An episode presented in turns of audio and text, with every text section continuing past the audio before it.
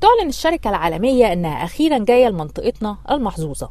فيتحمس الشباب ويقيم المستثمرين الأفراح ويستبشر المجتمع الخير ونحس إننا قاب قوسين أو أدنى لكيفية معيشة الرجل الأبيض المرفه في عالمه اللي بنبص عليه بحسد من بعيد. تبدأ الخدمة في الأول زي الفل. الله يا ولاد اللهم صل على النبي. دي حاجة زي بلاد بره بالظبط. إيش خيال يا ناس؟ لو مكان فهو بيلمع. لو مقدمي خدمة فوشوشهم تملأها البشاشة. لو خدمة عملاء فالردود بحر من الذوق محيط من اللطف أنهار تجري من التفهم والتعاون. ثم يبدأ الحال في التدهور الطفيف حيث تبدأ أولى مراحل وضع التاتش الشرقي على الخدمة العالمية. تكشيرة هنا زجرة هناك عدم اهتمام بالشكوى إلا بعد تكرارها. ونكذب نفسنا ونقول مشاكل فردية مش لازم نعمم. عادي كل حاجة فيها وفيها يعني.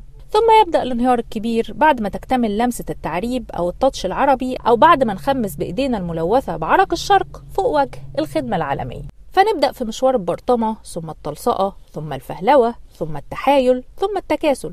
حتى وصول قطار التدهور لمحطته الأخيرة فتتحول الخدمة المستوردة بسلوفانتها من الخارج لوجه آخر من أوجه النصب والإجرام.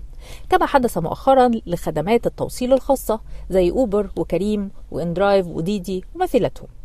فبعد ما كانت الوسائل دي تغيير كنا في أمس الحاجة إليه من تطوير فكرة التاكسي اللي ما بيرضاش يقف لزباين أو بيقف بس ما بيرضاش يروح مكان ما هم عايزين أو بيضاعف الأجرة حسب مزاجه. وده غير إن سائق التاكسي شخص مجهول لا يمكن الوصول لأي معلومات عنه لو حصلت أي مشكلة أو حتى في حالة إنك نسيت حاجة في التاكسي فلا يمكن هتعرف تلاقيه. فانتقلنا لشركات بتشتغل بتطبيق على الموبايل. بيلاقي لك هو الكابتن المناسب بيحدد لك الأجرة مسبقا بيكتب لك معلومات واضحة عن السواق وعربيته وخط سير العربية ونمرة طوارئ تتصل بيها لو حصلت مشكلة عشان تحس بأقصى درجات الأمان.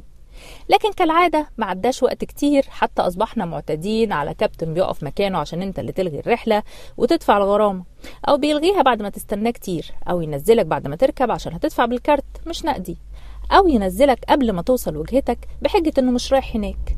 لحد سلسلة من حوادث التحرش والشروع في الاختطاف. زي ما سمعنا مؤخرا عن الشابة اللي اضطرت ترمي نفسها من السيارة وهي ماشية على طريق سريع وقالت قبل ما تسقط في غيبوبة إن كابتن الأوبر كان بيحاول يخطفها.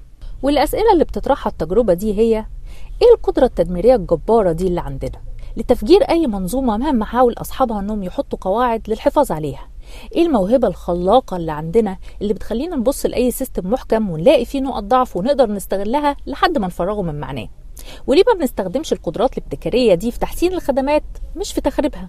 وإمتى هنحس إننا بني آدمين نستاهل نعامل بعض كبني آدمين؟ ونقدم لبعض الخدمات ونؤدي الوظائف ونعمل اللي المفروض يتعمل زي ما الناس بتعمله. ونعمل ضميرنا أو على الأقل نقدم اللي نحب يتقدم لنا.